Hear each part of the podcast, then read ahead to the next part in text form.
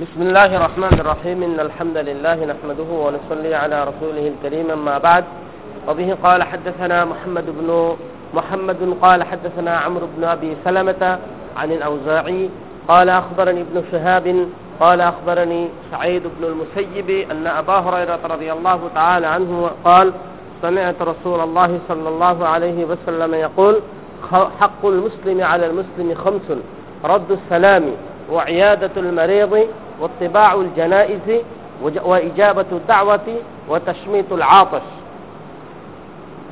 تابعه عبد الرزاق وقال أخبرنا معمر ورواه سلامة عن عقيل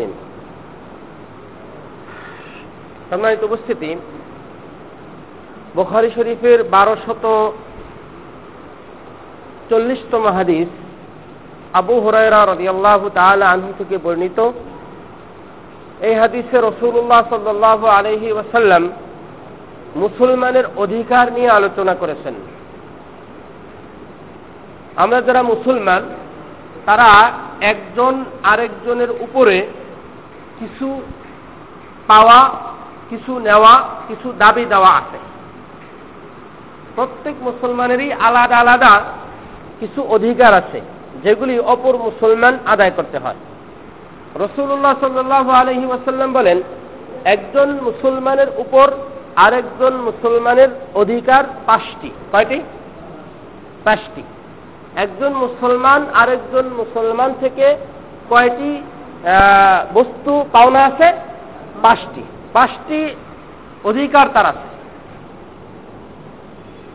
অন্যান্য হাদিসে যদিও কিছু কম বেশির উল্লেখ রয়েছে এই হাদিসে প্রধানত পাঁচটি বিষয়ের কথা আলোচনা করা হয়েছে। পাঁচটি বিষয়ের মধ্যে একটা হলো, একটি অধিকার হলো রদ্দুস সালাম, সালামের জবাব দেওয়া। বলেন কি অধিকার এক নম্বর? সবাই বলেন কি অধিকার? সালামের জবাব দেওয়া। একজন মুসলমান যদি আরেকজনকে বলে, আসসালাম আলাইকুম রহমতুল্লাহ, তখন এই যে সালাম দাতা এই সালাম দাতা যিনি, যাকে সালাম দেওয়া হলো, তার পক্ষ থেকে একটা, আরেকটা দোয়া সে পাওনা আছে। সেটা তার অধিকার, সেটা তার পাওনা, সেটা তাকে দিতে হবে। এই জন্য রসুল সাল্লাহ আলাইস্লামের অন্য হাদিসের বক্তব্য অনুযায়ী সালামের জবাব দেওয়া ওয়াজিব। সালাম দেওয়া সুন্নত আর জবাব দেওয়া ওয়াজিব। এক নম্বর অধিকার হলো সালামের জবাব দেওয়া। দুই নম্বর অধিকার ওয়াইয়াদাতুল রুগীর দেখাশোনা করা, সেবা করা অত্যন্ত মহৎ একটি আমল।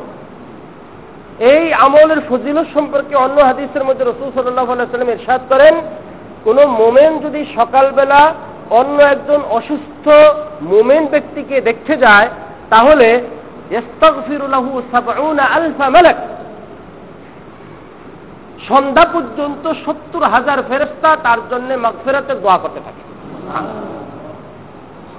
একজন মুসলমান অসুস্থ হয়ে গিয়েছে, এখন তার পক্ষ থেকে যিনি সুস্থ আছেন, তার উপর একটা পাওনা আছে।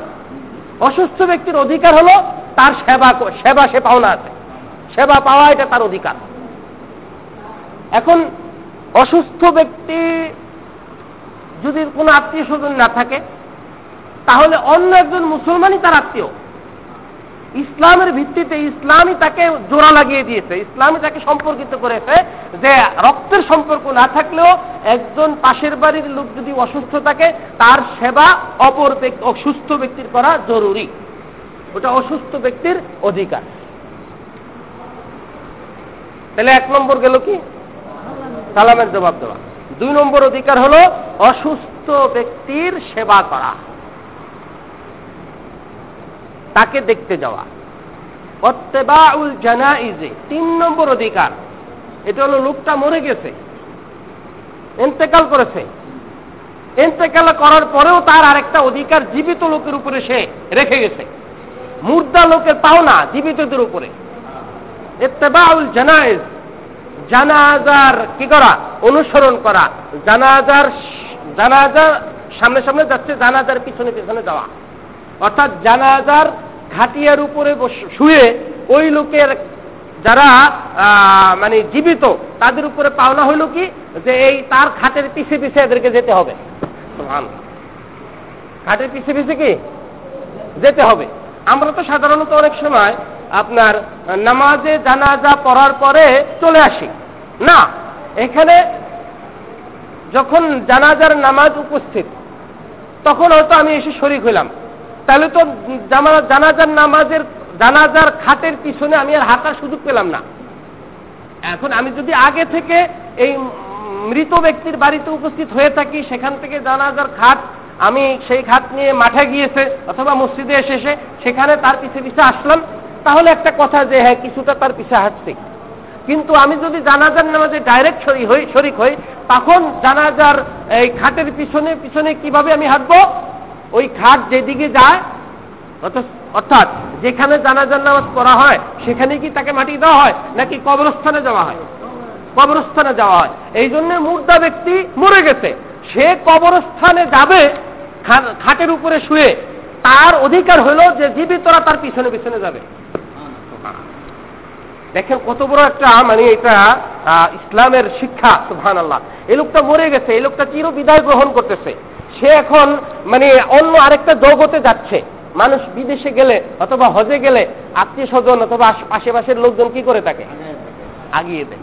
এখন এই লোক তো বিদেশে যাচ্ছে। এই লোক এমন এক দেশে যাচ্ছে যেখান থেকে সে চিরদিন আর কোনোদিন ফিরে আসবে না। এই রসুল্লাহ সাল্লাহ আলহিবাসাল্লাম এই লোকের একটা অধিকার সাব্যস্ত করে যে, তোমরা এই মুদ্রাকে একটু আগায় দাও। মুদ্রা কি করো? আগায় দাও। এক সাহাবির মানে জানাজার নামাজের পরে তাকে দাফন করার জন্য যাচ্ছে তো রসুল্লাহ সাল্লাহ আলাইসাল্লাম এই পায়ের মুরুর উপরে অথবা পায়ের এই এই যে মানে আঙ্গুলের উপরে ভর করে করে হেঁটে যাচ্ছেন। আঙ্গুলের উপরে ভর করে করে হেঁটে যাচ্ছেন। এখন ওই দাফন কাফনের, দাফনের পরে এক সাহাবি রসুলকে প্রশ্ন করলেন যে, ইয়া রাসুল্লাহ আপনি তো সাধারণত নর্মালে এইভাবে হাঁটতেন, পা নর্মালে রেখে কিন্তু আমি দেখলাম যে ওই অমুক সাহাবির জানাজার নামাজে আপনি এইভাবে পায়ের আঙ্গুলের উপরে ভর করে হাঁটছেন কারণটা কি? রসুল্লাহ সাল্লাম বলেন মালাইকাতি। বলে, তোমরা তো তার নামাজে শরিক হয়েছই, তার নামাজে এত অধিক পরিমাণে ফেরেস্তারা অংশগ্রহণ করেছে যে ফেরেস্তাদের কারণে, চাপাচাপির কারণে আমি পা রাখতে পারিনি। এই জন্য পা এইভাবে রাখছি। তাহলে দেখেন তিন নম্বর এক নম্বর হলো সালামের জবাব দেওয়া, দুই নম্বর কি? রুগীর সেবা করা, রুগীর দেখাশোনা করা, তিন নম্বর হলো জানাজার নামাজের পিছনে, জানাজের খাটের পিছনে পিছনে যাওয়া। আচ্ছা এক হাদিসের মধ্যে রসুল সাল্লাহ সাল্লাম বলেন, যে ব্যক্তি জানাজার নামাজে অংশগ্রহণ হলো, অংশগ্রহণ করল, ফালাহু লাহু কিরাতুন, তার সব হলো এক তিরাত পরিমাণ। আর যে ব্যক্তি জানাজার নামাজ পরে দাফন পর্যন্ত রইল, তার সব হইল দুই কেরাত। এখন সাহাবিরা প্রশ্ন করছে, ইয়া রসুল্লাহ কিরাত কি জিনিস? রসুল সাল্লাহ আলাইসাল্লাম বলেন কেরাত হইল মিসলু জাবালি ওহুদ এক কিরাত মানে হইল এক অহুদ পাহাড় বরাবর। তাইলে যে ব্যক্তি শুধু জানাজার নামাজে অংশগ্রহণ করল, সে ব্যক্তি এক অহুদ বরাবর অহুদ পাহাড় বরাবর সব পেল, আর যে ব্যক্তি জানাজার নামাজের পরে আবার কোথায় গেল? মানে দাপন পর্যন্ত কবরস্থানে গেল সেই ব্যক্তি দুই অহুদ বরাবর অহুদ পাহাড় বরাবর সব পেল। চার নম্বর অধিকার। ইজাবাত ইজাবাত দাওয়াতি। দাওয়াত গ্রহণ করা। কি গ্রহণ করা? দাওয়াত গ্রহণ করা। এই জন্য দেখেন হুজুররা বেশি বেশি দাওয়াত খায়। দাওয়াত গ্রহণ করা এটা একটা পাওনা।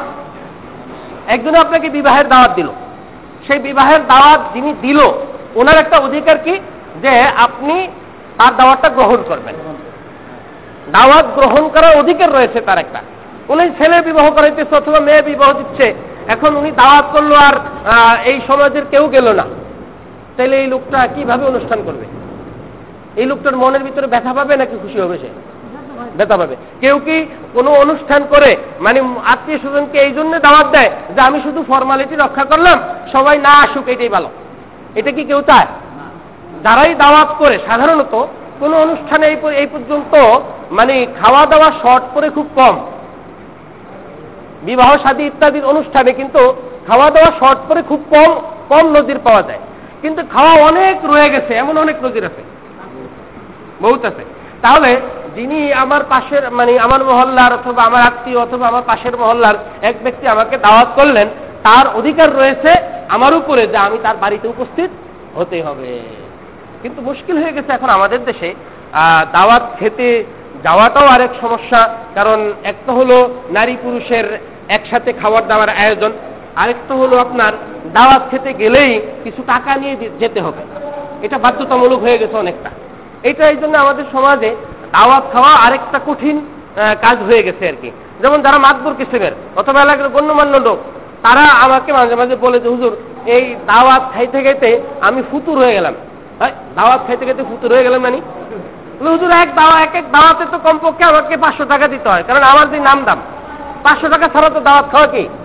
যায় না। তো মাসে যদি এরকম প্রতি শুক্রবার একটা করে দাওয়াত খাইতে হয়, তাহলে তো কমপক্ষে দুই হাজার টাকা আমার মাসে দাওয়াত খাওয়ার কিছু নিয়ে যায়। তো যাই হোক, এইটা আমাদের দেশে কিন্তু একটা কুসংস্কার। এই যে টাকা দেওয়ার মশালা এটা আমাদের দেশে একটা কুসংস্কার। আচ্ছা চার পাঁচ নম্বর অধিকার।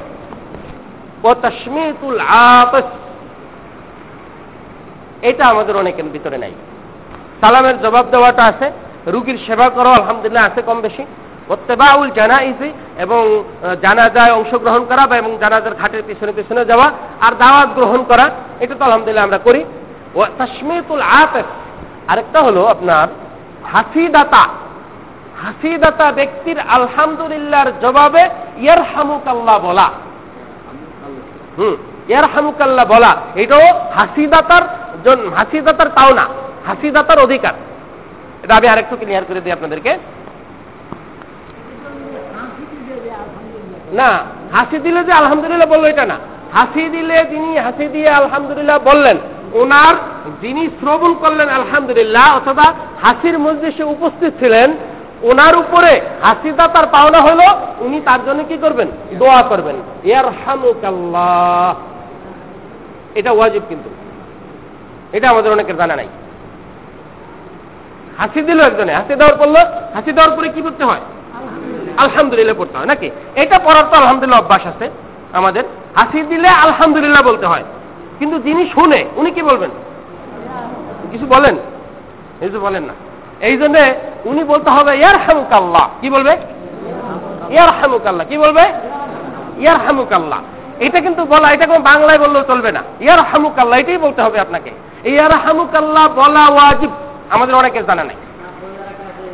হ্যাঁ? ওইটা শূন্য ওইটা শূন্য হাসি দিয়ে আলহামদুলিল্লাহ বলা শূন্য বলা শূন্য আর যিনি শ্রবণ মানে শ্রোতা, উনি বলবেন ইয়ার হামুকাল্লাহ এটা ওয়াজিব। আর যিনি হাসি দাতা তিনি আবার তার জন্য দোয়া করবে। ওয়াহদি কুমুল্লাহু ওয়াইসলাহ বালাকুম হ্যাঁ বলেন না না পড়লে দিতে হবে না। আলহামদুলিল্লাহ না পড়লে ইয়ারহামুকাল্লাহ বলতে হবে না।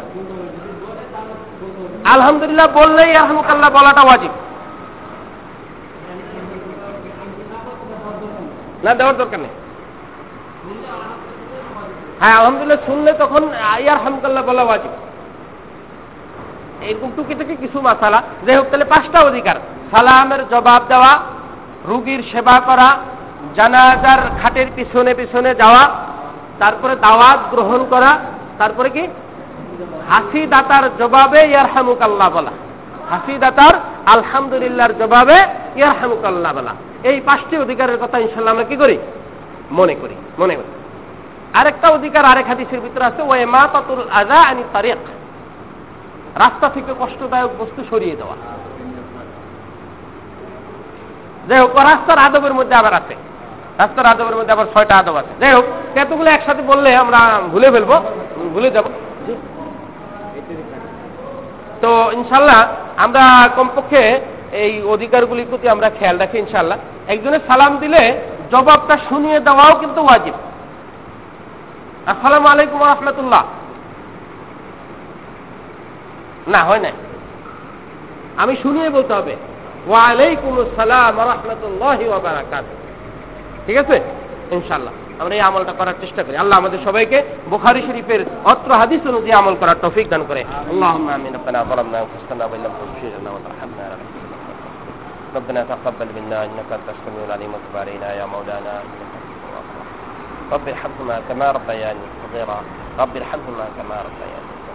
يا حي يا قيوم برحمتك نستغيث. يا حي يا قيوم برحمتك وصلى الله تعالى على خير خلقه محمد وآله وصحبه أجمعين. آمين. برحمتك يا أرحم الراحمين.